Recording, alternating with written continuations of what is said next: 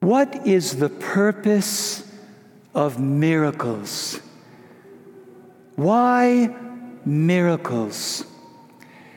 As you and I follow Jesus, the life of Jesus in the Gospels, we see him performing many miracles.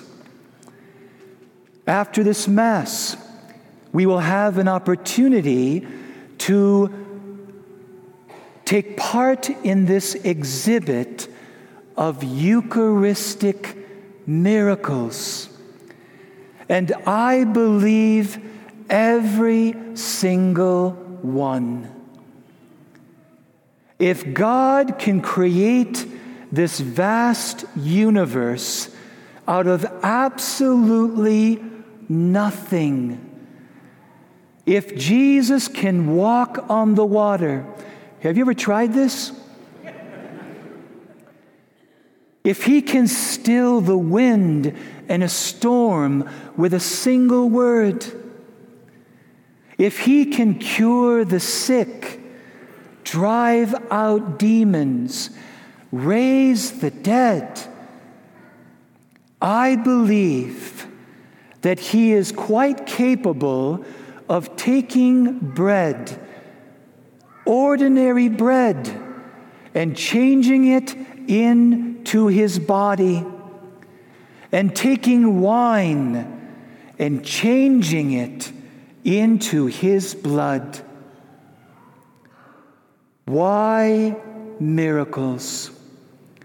St. John, in his gospel at the very end, clearly tells us the purpose of the entire life of Jesus is to lead us to believe that Jesus is truly the Son of God, Savior of the world, who has been sent to bring us salvation. And this is why faith is so important. In fact, the miracles, their purpose is to awaken faith, which then does what? It opens us to the power working in Jesus Christ to unleash in your life and mine all the graces for salvation. This is the why of miracles. They are to lead us to faith. But the Eucharistic miracles that have happened throughout history in different regions of the world, they are all pointing to what? The real miracle at the heart of our Catholic Christian life.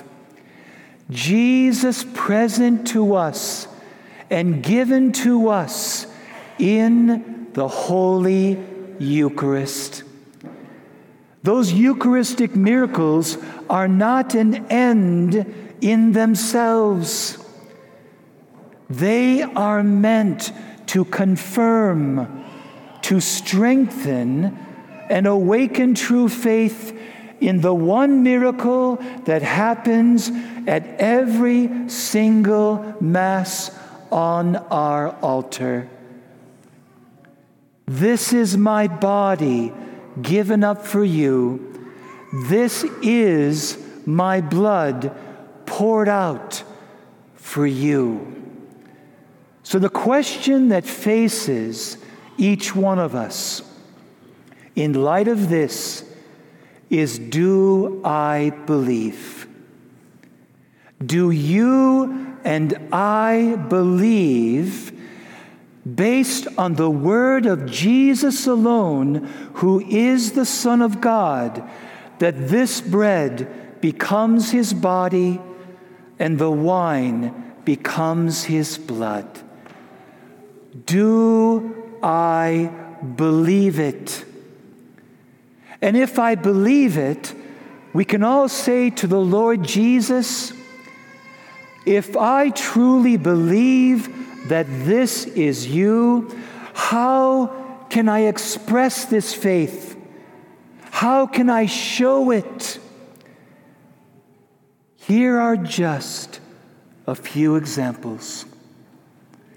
One way that you and I can continue to express this Eucharistic faith is to keep the Mass at the very center of our Catholic Christian life, such that even throughout the week, we are joyfully, eagerly desiring to participate in the next Mass, looking forward to being here, not as an obligation to fulfill half heartedly, begrudgingly, as something to check off on Sunday to get out of the way so that I can do what I really want to do.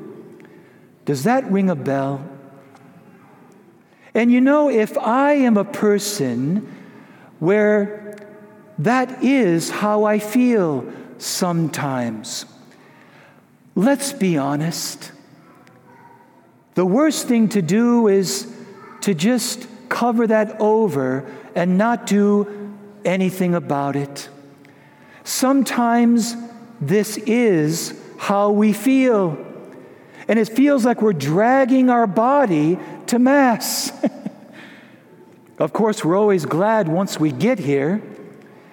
But I can say to Jesus, okay, Jesus, I believe this is you. But now at this moment, I'm not there in that place where I should be. Jesus, will you help me? Will you help me to come to Mass out of love for you, that I may bring to Mass a living faith, that I will love the Mass and look forward to this time of receiving you in Holy Communion and to treasure this gift more than anything else. We can pray for this faith if we find it lacking.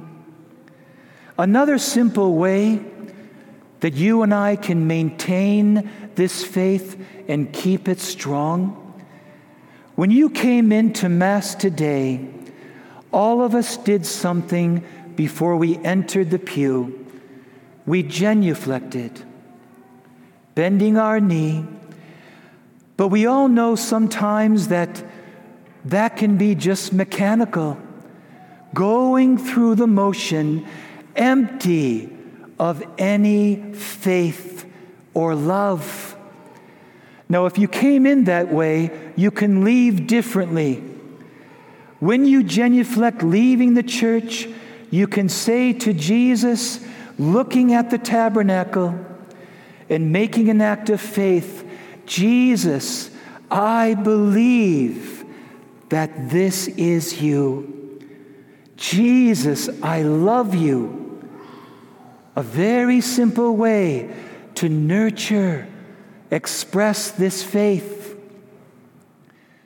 Another way, when you come for communion, to make sure you receive Jesus with faith in how reverently you receive the Eucharist on your tongue or in your hand and when we say Amen, those are not just words.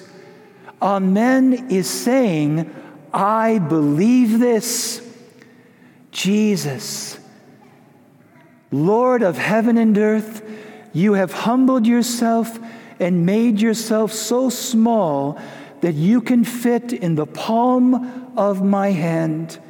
And yet, this is really you. And you are still God of the universe, even though you're right here. Do I receive Jesus in faith?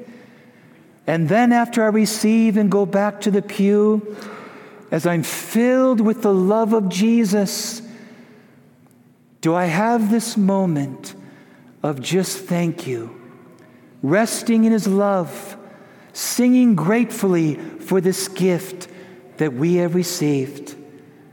All of this is a way to express our Eucharistic faith. But one last example, I'll end with this. Before I fall asleep, just kidding.